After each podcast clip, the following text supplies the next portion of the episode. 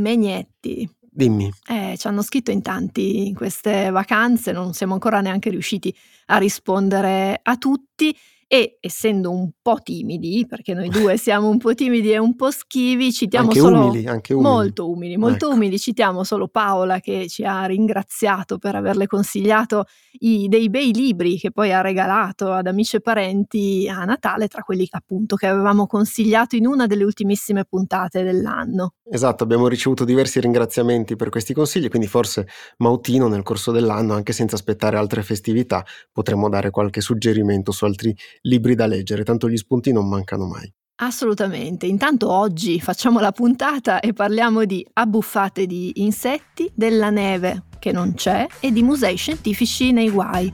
Io sono Beatrice Mautino. E io sono Emanuele Megnetti e questo podcast del Post si chiama Ci vuole una scienza.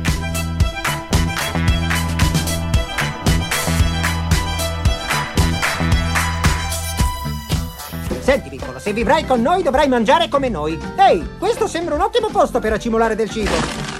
Uh, che cos'è? Una larva, perché a te cosa sembra? Che schifo! Buona, sa di pollo. Sì, un po' viscida ma appetitosa. Vabbè, Mautino, almeno il Re Leone l'hai visto, sì? L'ho visto, ho anche pianto Oh. tantissimo. Ecco, lo spezzone che abbiamo sentito era quel momento in cui Timone e Pumba, che sono gli amici di Simba, che poi è quello che diventerà Re Leone, spoiler, eh, gli danno qualche consiglio su come può arrangiarsi a mangiare gli insetti che troverà nella savana, visto che in un momento un po' difficile di allontanamento della famiglia, un po' la storia del principe Harry praticamente. Ah, Mautino. vedo che mi sei sul pezzo delle vicende monarchiche mondane. Ecco.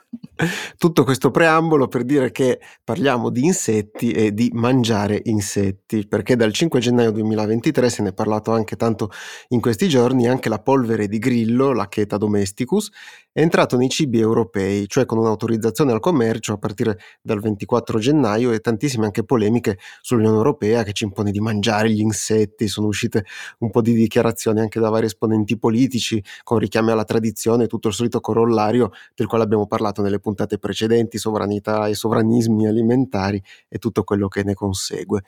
Introducendo il tema però abbiamo detto che essere autorizzata per l'alimentazione umana ci sarà anche la polvere di grillo, perché da più di un anno, circa da maggio del 2021, sul suolo europeo possiamo trovare prodotti a base di camola della farina, Ah certo, il tenebrione mugnaio, esatto, tutti lo chiamiamo tenebrone, soprattutto un in nome Piemonte, no? bellissimo, un nome bellissimo. ma anche la locusta migratoria, che è una grande cavalletta sostanzialmente, quindi potevamo trovare anche i grilli, ma quelli interi, quindi non quelli resi farina. Esatto, l'autorizzazione che è appena entrata in vigore si riferisce alla polvere di grillo e in particolare a una polvere specifica prodotta da un'azienda vietnamita, la Cricket One, quindi la Grillo 1, che eh, aveva fatto richiesta nel 2019 e l'ha ottenuta appunto adesso per un periodo di 5 anni a decorrere dalla data di eh, entrata in vigore del regolamento, quindi dal 5 gennaio. La polvere di grillo di cui parliamo è parzialmente sgrassata e eh, In che senso? Aspetta, no, come sgrassata? Hai presente il cacao che viene separato Sì. da una parte in polvere e dall'altra in burro, no? con un processo che è stato messo a punto da un chimico che si chiamava Van Houten. Ecco, Mm. in questo caso si parte da polvere di grillo, essiccato comunque di, di insetto, lo si tratta con un processo abbastanza simile e si ottiene da una Ok. parte la polvere di grillo sgrassata e dall'altra l'olio di grillo che può essere usato per esempio nei mangimi. Si possono ottenere polvere di grillo a vari livelli di sgrassamento, quindi hai il parzialmente sgrassato, Un po' come il latte. Esatto, un Ah, po' come il latte. Questo perché ricordiamolo comunque molti insetti sono molto grassi, un Eh po' sì. come anche i crostacei, Eh e sì. quindi è opportuno sgrassarli per utilizzare solo la parte proteica, possiamo dire così. Sì, si ottengono appunto delle polveri ricche di proteine e quindi questa polvere di grillo potrà essere usata per diverse preparazioni, dal pane alle paste alle zuppe, sono tutte elencate ovviamente nella disposizione della, della commissione e diciamo che questi alimenti si inseriscono un po' nel filone che sta andando molto di moda di, di questi tempi, quello degli alimenti proteici, quindi che hanno più proteine di quelle che normalmente dovrebbero avere. Ecco, allora proviamo anche a fare un po' di storia per mettere questa notizia nel giusto contesto, perché i prodotti contenenti polvere d'insetto in realtà esistono già da molti anni. Forse ve ne ricorderete, avrete visto dei servizi di telegiornale eh, un po' incuriositi perché nel 2015, ai tempi dell'Expo di Milano, c'erano state diverse iniziative di questo tipo perché era l'Expo dedicata all'alimentazione, c'erano state anche polemiche in quel caso e all'epoca non esistevano ancora autorizzazioni a livello comunitario, però alcuni stati come il Belgio si erano portati avanti, possiamo dire dire autorizzando internamente il consumo di insetti interi e polveri da aggiungere proprio ad altri alimenti, quindi come fossero degli additivi. Mautino, tu ne avevi del resto già scritto nel 2017 in un articolo che ci ricordiamo e che vi ricordiamo che si chiama Mangiare insetti, lo potete leggere gratuitamente sul sito del Tascabile, che è il magazine online di Treccani, nel quale raccontavi proprio le ricerche e gli investimenti nel settore che è tuttora il più rilevante per la produzione e il consumo di insetti, che però è appunto è quello mangimistico e non dedicato agli esseri umani. Sul post potete anche trovare diversi articoli che negli anni si sono occupati di mangiare insetti, da quelli su come si può provare ad andare a trovare questi prodotti e anche ad alcuni prodotti che sono già in commercio, anche se non sono così semplici proprio da trovare. Ci sono gli snack, patatine a base di insetti e quant'altro. Sì, tra l'altro per scrivere quell'articolo eh, avevo dovuto fare proprio sperimentazione sul campo. Ecco, e quindi ti eri mangiato gli insetti? Eh sì, avevo mangiato, mi ricordo il caimano che mi era piaciuto particolarmente, sapeva un po' di mandorla, aveva un retrogusto un il po' caimano. tostatino. Il caimano. caimano non è un lucertolone No, non quello, è una larva, una cosa da vedere non era bellissimo, però il gusto non era male e poi avevo mangiato dei grilli fritti che erano ecco. buoni, però sai, fritto è buono tutto. Io ho mangiato i grilli in umido, mi ricordo, invece molto buone fritte erano state le locuste. Eh, questo. vedi. Questo anche per dire che abbiamo dei bias forse su questo argomento. Beh, intanto però li abbiamo provati. Bisogna provare tutto, ecco. Sul piano normativo, tornando ai nostri discorsi più o meno seri, gli insetti sono considerati novel food, cioè alimenti o ingredienti che prima del regolamento 258 del 1997 non sono mai stati consumati all'interno dell'Unione Europea in quantitativo significativo per definirlo cibo. Quindi tutto quello che c'era prima si, si segna una sorta di spartiacque tra quello che c'era prima e quello che è venuto dopo. Quindi questi novel food necessitano di autorizzazioni di volta in volta basate su analisi di valutazione di sicurezza e quindi di valutazione del rischio da parte dell'EFSA, che è l'autorità europea per la sicurezza alimentare. Queste autorizzazioni vengono date al prodotto specifico e questa è una cosa molto importante da uh, dire e anche da ribadire. Non vengono date all'intera categoria quindi in questo caso non è stata autorizzata la farina di grillo sgrassata, come non erano state autorizzate le larve di camola della farina oppure le cavallette, ma è stata autorizzata una specifica farina di grillo prodotta da una specifica azienda, la Cricket One, che ha dovuto presentare un dossier articolatissimo e dettagliatissimo sul metodo di produzione e sulle caratteristiche sia nutrizionali ma anche sanitarie e di sicurezza del prodotto.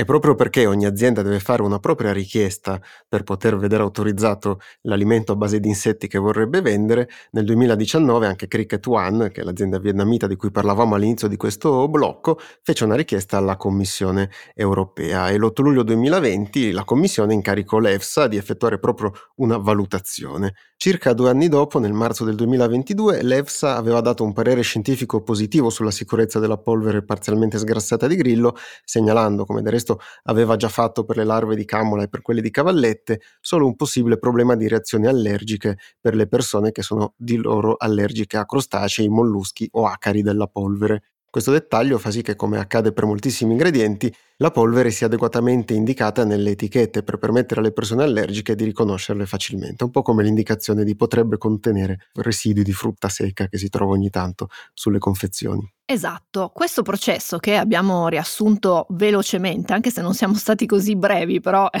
molto, è molto, più complesso di come ve l'abbiamo raccontato, rappresenta un punto importante che da un lato spiega appunto la complessità di questo genere di faccende, ma dall'altro dovrebbe anche in qualche modo rassicurare perché non assisteremo all'invasione delle cavallette. Ah, la battuta di Moti. aspetta all'inizio che volevo farla, quindi non assisteremo appunto a un'invasione di prodotti di questo genere allevati nei modi più disparati, senza controlli di sorta. Insomma, in questi giorni, in questa settimana abbiamo letto un po' di tutto ma avremo e abbiamo in realtà già sul mercato prodotti con livelli di controllo e di sicurezza che sono paragonabili a quelli dei farmaci per appunto controllo, sicurezza e igiene. Che cosa ci facciamo con questi insetti? Eh, anche qui, caro Megnetti, ci tocca Eh fare sì. un po' di contesto.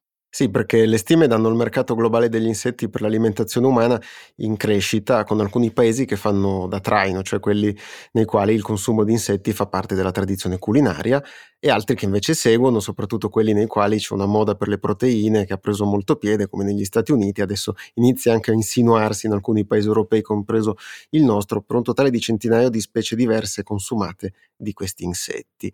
Però, almeno per quello che riguarda l'alimentazione umana, il problema più grande è invece di tipo culturale. Siamo una specie conservatrice, le novità ci divertono e le proviamo, però eh, per entrare nella nostra cucina devono trovare il modo di inserirsi senza stravolgerla e qui effettivamente proporre di utilizzare degli insetti rispetto agli ingredienti che usiamo solitamente è un pochino difficile. Soprattutto queste novità devono anche dare soddisfazione, cioè il mais per esempio quando è arrivato dalle Americhe poteva essere definito un novel food, però è riuscito a spiazzare l'ingrediente tradizionale dell'epoca per fare la polenta che era il miglio, non perché fosse più nutriente, ma semplicemente perché la polenta veniva buona e invece quella col miglio non è questo granché, una No. pappetta, ecco.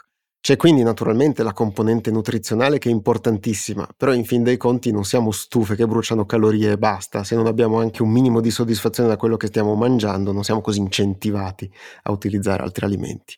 Infatti l'uso di farina di insetti per fare prodotti come gli snack, le patatine, la pasta, le zuppe è da un lato interessante perché annulla quella componente di disgusto che c'è quando si parla di insetti e di, di alimentazione, ovviamente dalle nostre parti dove non si mangiano tradizionalmente, però annulla anche le componenti che potrebbero essere invece interessanti sul piano organolettico perché gli insetti, come vi abbiamo detto dalle nostre esperienze, possono essere anche buoni da mangiare, d'altronde mangiamo i crostacei che consideriamo buoni, no?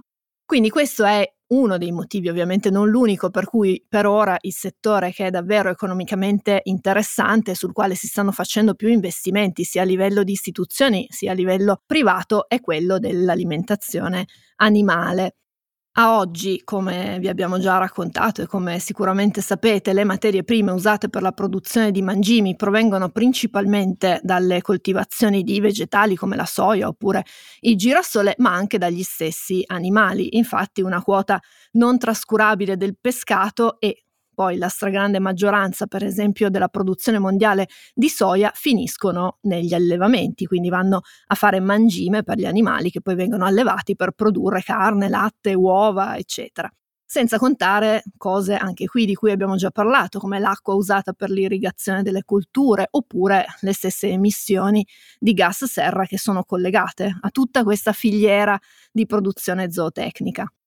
Secondo un recente rapporto della FAO, che è l'Organizzazione delle Nazioni Unite che si occupa di alimentazione e agricoltura, la farina di insetti potrebbe sostituire senza effetti negativi dal 25 al 100% della farina di soia o di pesce utilizzata per i mangimi animali.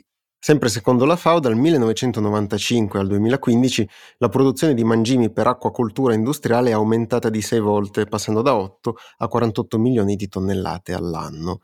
Gli insetti del resto sono animali ad alta efficienza, tradotto in parole semplici vuol dire che a parità di mangime producono più nutrienti degli altri animali d'allevamento, quindi di fatto impattano meno sull'ambiente perché a parità hai più energia. Alcune specie possono essere inoltre allevate utilizzando materiali alimentari di scarto e anche questa non è una differenza da poco.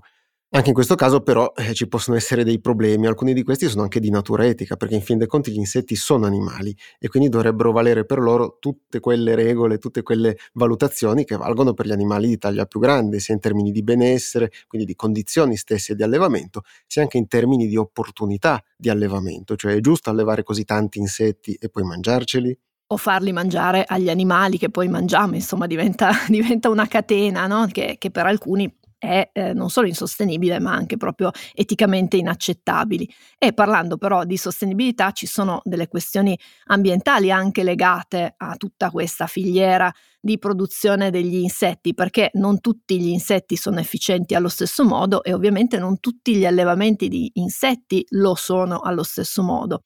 Come sempre in questi casi servono degli studi seri di valutazione sia dell'impronta ecologica sia del ciclo di vita di ogni linea produttiva per poter essere sicuri che quel tipo di allevamento o quello specifico allevamento lì sia più sostenibile di altri con costi che ovviamente possano essere competitivi perché c'è anche la sostenibilità economica ovviamente da tenere in considerazione.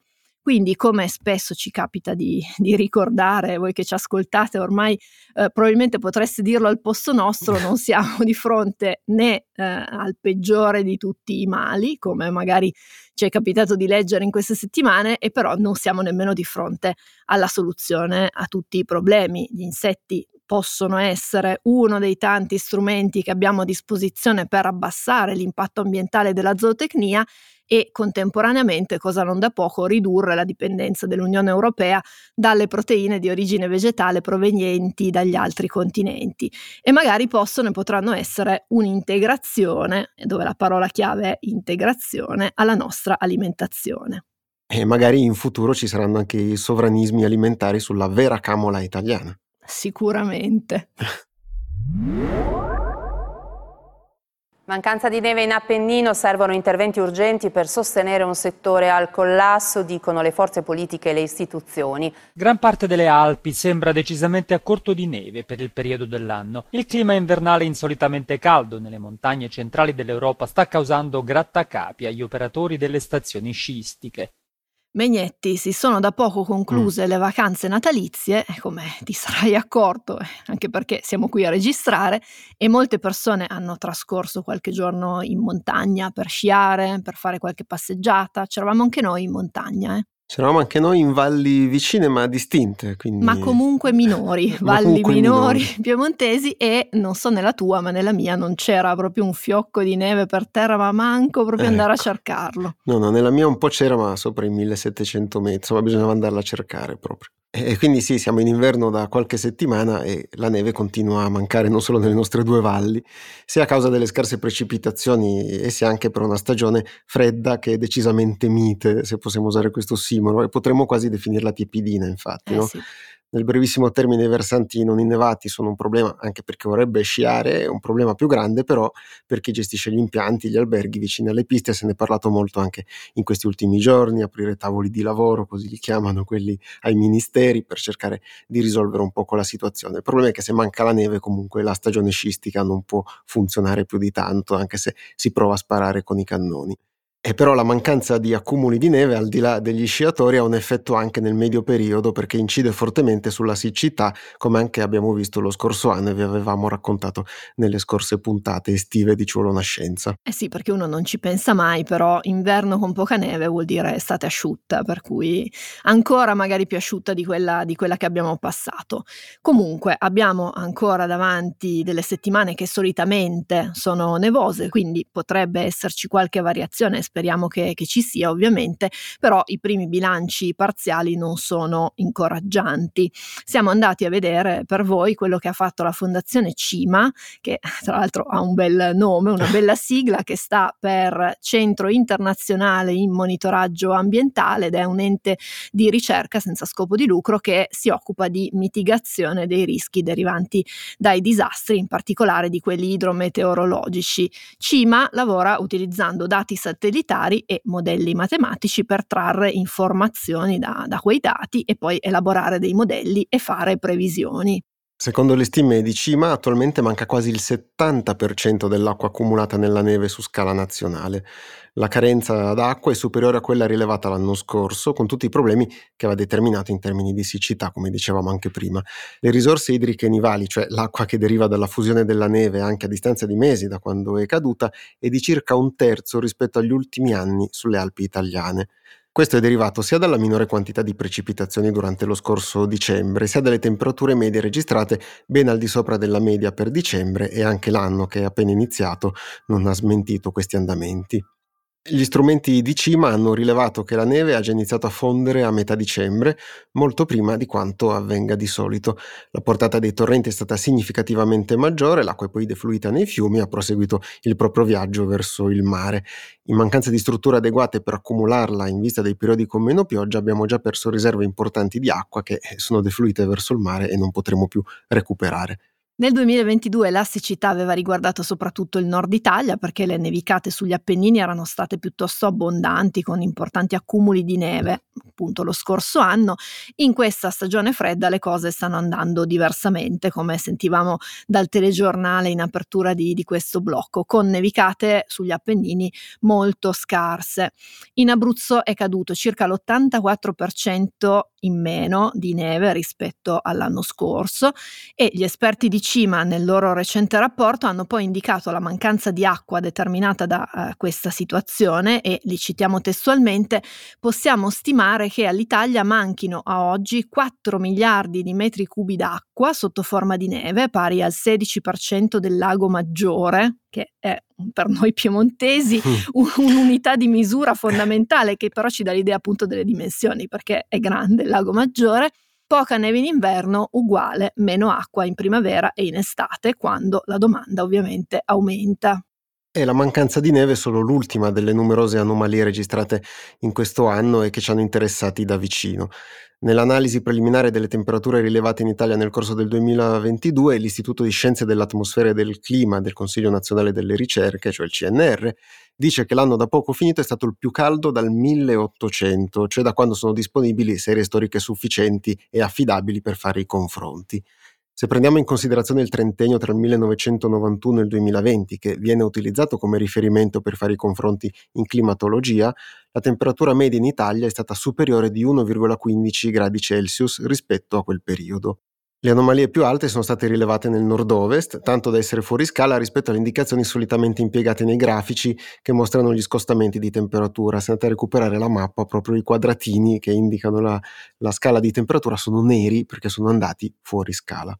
Se allarghiamo i nostri orizzonti e andiamo a considerare l'intero pianeta, scopriamo, grazie ai calcoli del Consorzio Copernicus dell'Unione Europea, che il mondo è di 1,2 gradi Celsius più caldo di quanto fosse nella seconda metà del Novecento, quando abbiamo iniziato a produrre grandi quantità di gas serra. Anche questo ve l'abbiamo già raccontato. Il 2022 è stato il quinto anno più caldo da quando si registrano in maniera sistematica le temperature. Gli ultimi otto anni sono stati tutti e otto i più caldi mai registrati. Come ha commentato il capo di Copernicus, Carlo Buontempo, il risultato del 2022 non è né inatteso né sorprendente. Ora un evento raro è registrare un anno veramente freddo, ha detto appunto Buontempo. Il 2023 è iniziato sulla medesima scia, non solo in Italia e per la mancanza di neve come vedevamo prima. Se prendiamo per esempio la Polonia, dove gli inverni sono di solito belli rigidi, quest'anno il primo gennaio a Varsavia è stata registrata una temperatura massima di 18,9 gradi Celsius. Il record precedente era del 1999 ed era però di 4 gradi più basso. In buona parte della Polonia nello stesso giorno le massime sono state superiori ai 10 gradi Celsius. Può naturalmente succedere che le massime vengano aggiornate con un picco record, ma è raro che ci siano scarti così marcati tra il precedente picco e quello nuovo che viene registrato. Per darvi qualche altro dato, sempre il primo gennaio a Bilbao, nel nord della Spagna, sono stati registrati più di 25 gradi Celsius di temperatura massima, circa un grado in più del record precedente. E a Berlino il primo dell'anno c'erano 16 gradi Celsius, quindi un po' caldino. Eh sì, per essere Berlino. Le temperature massime, decisamente al di sopra della media, come abbiamo visto, sono avvenute in concomitanza con un fenomeno ricorrente, cioè il raffreddamento sopra al polo nord della stratosfera, uno dei primi strati che incontriamo salendo nell'atmosfera. Quest'aria fredda è arginata da quelle forti correnti d'aria relativamente più calde che si trovano più a sud e di conseguenza alcune grandi aree dell'emisfero boreale come l'Europa ricevono meno correnti fredde. Mi sento un po' come Bernacca in questo per, momento. Così per mantenere i nostri riferimenti vintage, ovviamente. Ah, beh, beh certo, certo. Su questo meccanismo che abbiamo enormemente semplificato e anzi salutiamo i meteorologi, i climatologi in ascolto, comunque su questo meccanismo possono incidere gli effetti del riscaldamento globale che modificano il modo in cui si comportano queste correnti che vi abbiamo descritto. Come abbiamo visto, l'aumento della temperatura media globale porta con sé enormi implicazioni, alcune più difficili da cogliere, altre invece più tangibili, immediate, visibili, come il ritiro dei ghiacci. Proprio la scorsa settimana sulla rivista Science è stato pubblicato uno studio sui cambiamenti dei ghiacciai nel XXI secolo. Non è la prima volta che eh, si pubblicano studi di questo tipo eh, e in questo caso si tratta di una sorta di censimento basato su un'enorme quantità di dati per stimare quanto potrebbero ritirarsi i ghiacciai all'aumentare della temperatura, all'ulteriore aumentare della temperatura. Lo studio ha preso in considerazione tutte le masse di ghiaccio più importanti, sono oltre 200.000, escludendo le calotte di ghiaccio in Groenlandia e in Antartide, e secondo i modelli del gruppo di ricerca i ghiacciai perderanno il 26% della loro massa entro il 2100 se la temperatura media globale sarà più alta di un grado e mezzo Celsius rispetto al periodo preindustriale, cioè quando producevamo molti meno gas serra. Lo scenario più pessimistico, con un aumento di 4 gradi Celsius della temperatura media globale, prevede invece una perdita del 41% dei ghiacci. Anche nei casi più ottimistici le conseguenze saranno importanti perché ci sarà l'innalzamento del livello dei mari e ulteriori problemi legati all'accesso all'acqua, tanto per rimanere in tema di siccità. Questa circostanza e le conclusioni della ricerca non devono però indurci a essere rinunciatari oppure spingerci verso un nichilismo sfrenato, come dice anche un articolo di commento alla ricerca che è stato pubblicato sempre su Science, perché è vero che molti ghiacciai scompariranno e purtroppo non potremo farci più nulla, però qualsiasi cosa riusciremo a fare per ridurre l'aumento della temperatura media globale anche di poco, ci aiuterà a evitare danni che saranno molto maggiori. Occorre però agire molto velocemente, il tempo è veramente finito. Beh, Motino, un bell'inizio incoraggiante per la prima puntata del 2023.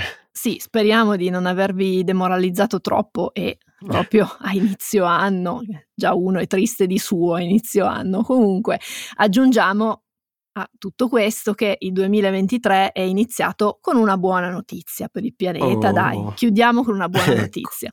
Secondo un rapporto realizzato da Nazioni Unite, Stati Uniti e Unione Europea, il protocollo di Montreal, quello per fermare l'assottigliamento dello strato di ozono, sta funzionando e se tutti i paesi continueranno a impegnarsi nel controllo dei gas che ne causavano la riduzione, potremo tornare in una ventina di anni ai valori degli anni Ottanta. Ti ricordi Megnetti? Ne avevamo parlato in una delle prime puntate di Ci vuole una scienza dove tu il buco nell'ozono hai confessato che da piccolo lo chiamavi bruco, bruco. nell'ozono. Esatto, potete andare a recuperare quella puntata, era tra le primissime, sì. era, mi sembra fosse uscita a maggio, quindi potete trovarla abbastanza facilmente. E avevamo anche parlato di allergia alla carne nella stessa puntata, Vero. se cercate attraverso il titolo.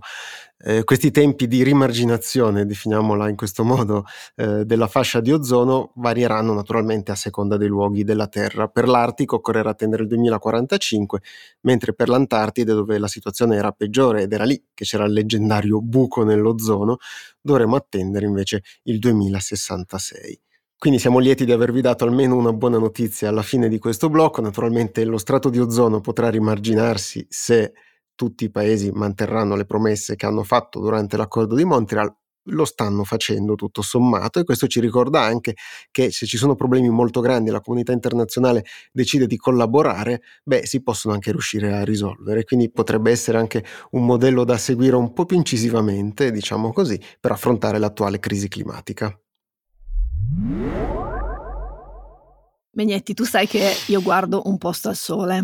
Eh sì, purtroppo lo so. Eh. Guardo ogni sera dal 1996, ecco. non mi perdo una, una puntata. C'erano ancora le tv a tubo catodico e tu eri già lì a guardarlo.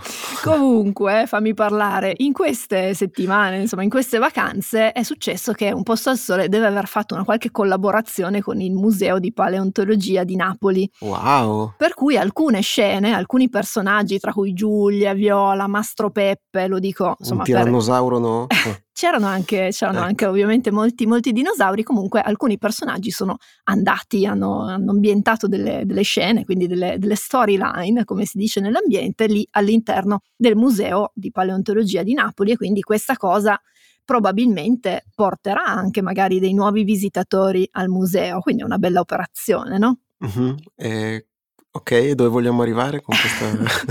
vogliamo arrivare al fatto che leggevo il Guardian e mi è venuta eh. in mente questa cosa perché eh, a Londra evidentemente non hanno un posto al sole ed è successo ecco. che eh, il Museo di Storia Naturale è un po' nei guai per uno sponsor. Non ho capito dove vuoi arrivare. Esatto, perché c'è un contenzioso che riguarda una clausola nel contratto di sponsorizzazione che imporrebbe al museo di astenersi dal fare qualsiasi dichiarazione che possa danneggiare la reputazione dell'azienda. L'azienda in questione è una compagnia danese di estrazione di petrolio, di gas e ovviamente mm. anche poi di produzione di energia da fonti rinnovabili e questa azienda è sponsor dal 2016 del concorso di fotografia Wildlife Photographer of the Year, un concorso molto importante. Eh sì, sono anche foto pazzesche, molto belle di solito. Il caso è saltato fuori per una didascalia legata proprio a una di queste foto che è stata scattata sott'acqua da Alex Mustard, che mostrava un cormorano a caccia di pesci tra i pali di una piattaforma petrolifera. Era una scena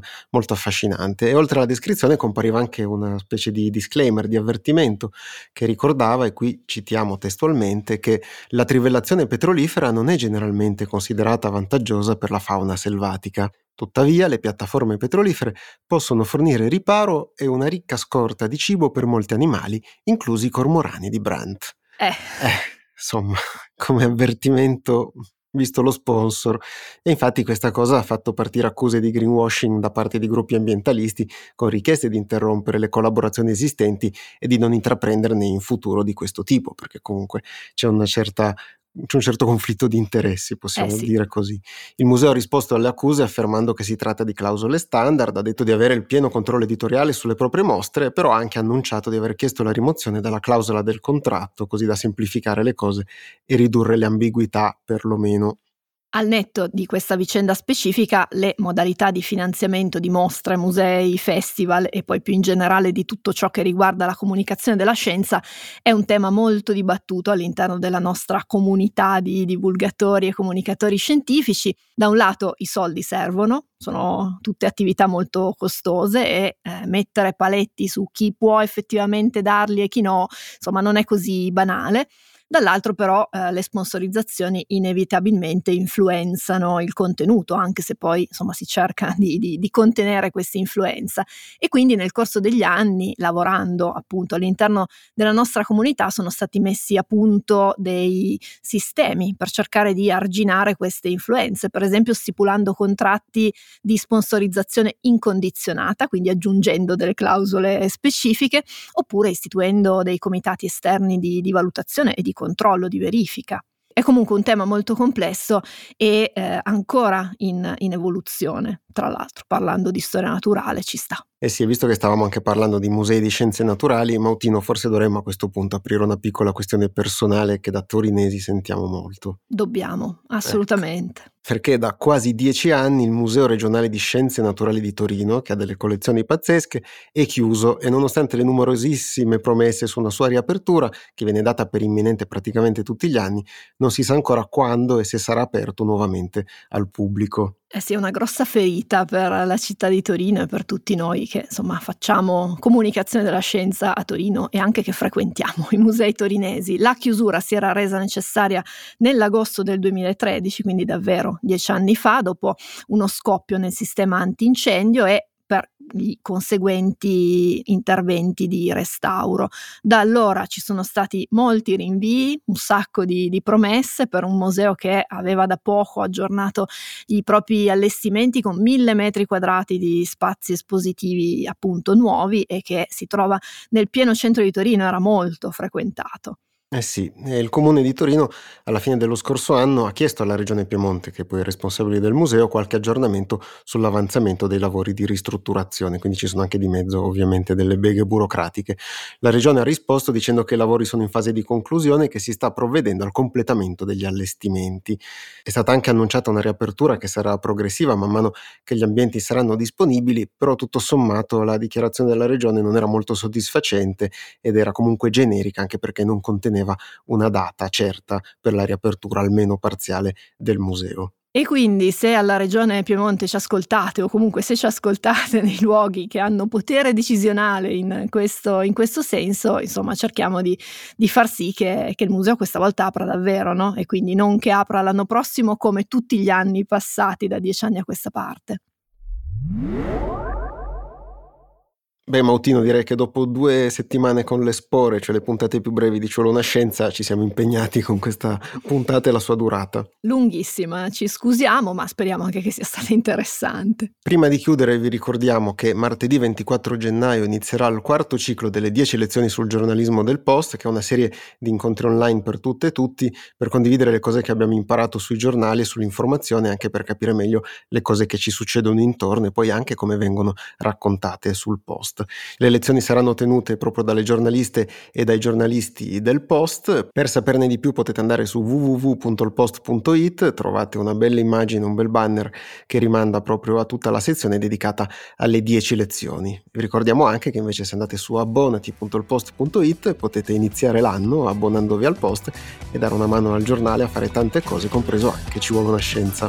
Noi vi diamo appuntamento a venerdì prossimo e tanti cari saluti. Ciao! Ciao! Come si decide un libro, chi lo vende, chi lo promuove, che economie ha, come funzionano le librerie, sono tutte cose che il Post prova a spiegare quando si occupa dei libri. Insomma, come succede che un libro arrivi da essere un'idea in testa a un autore a essere un oggetto in mano a un lettore. Adesso lo raccontiamo dal 21 marzo con le 10 lezioni sui libri, un corso online del Post per capire come funzionano ruoli e meccanismi nel mondo dell'editoria, insieme a me, che sono Luca Sofri, e a chi queste cose le fa di mestiere. Per iscriverti puoi andare sul post o scrivere a scuola chiocciola ilpost.it.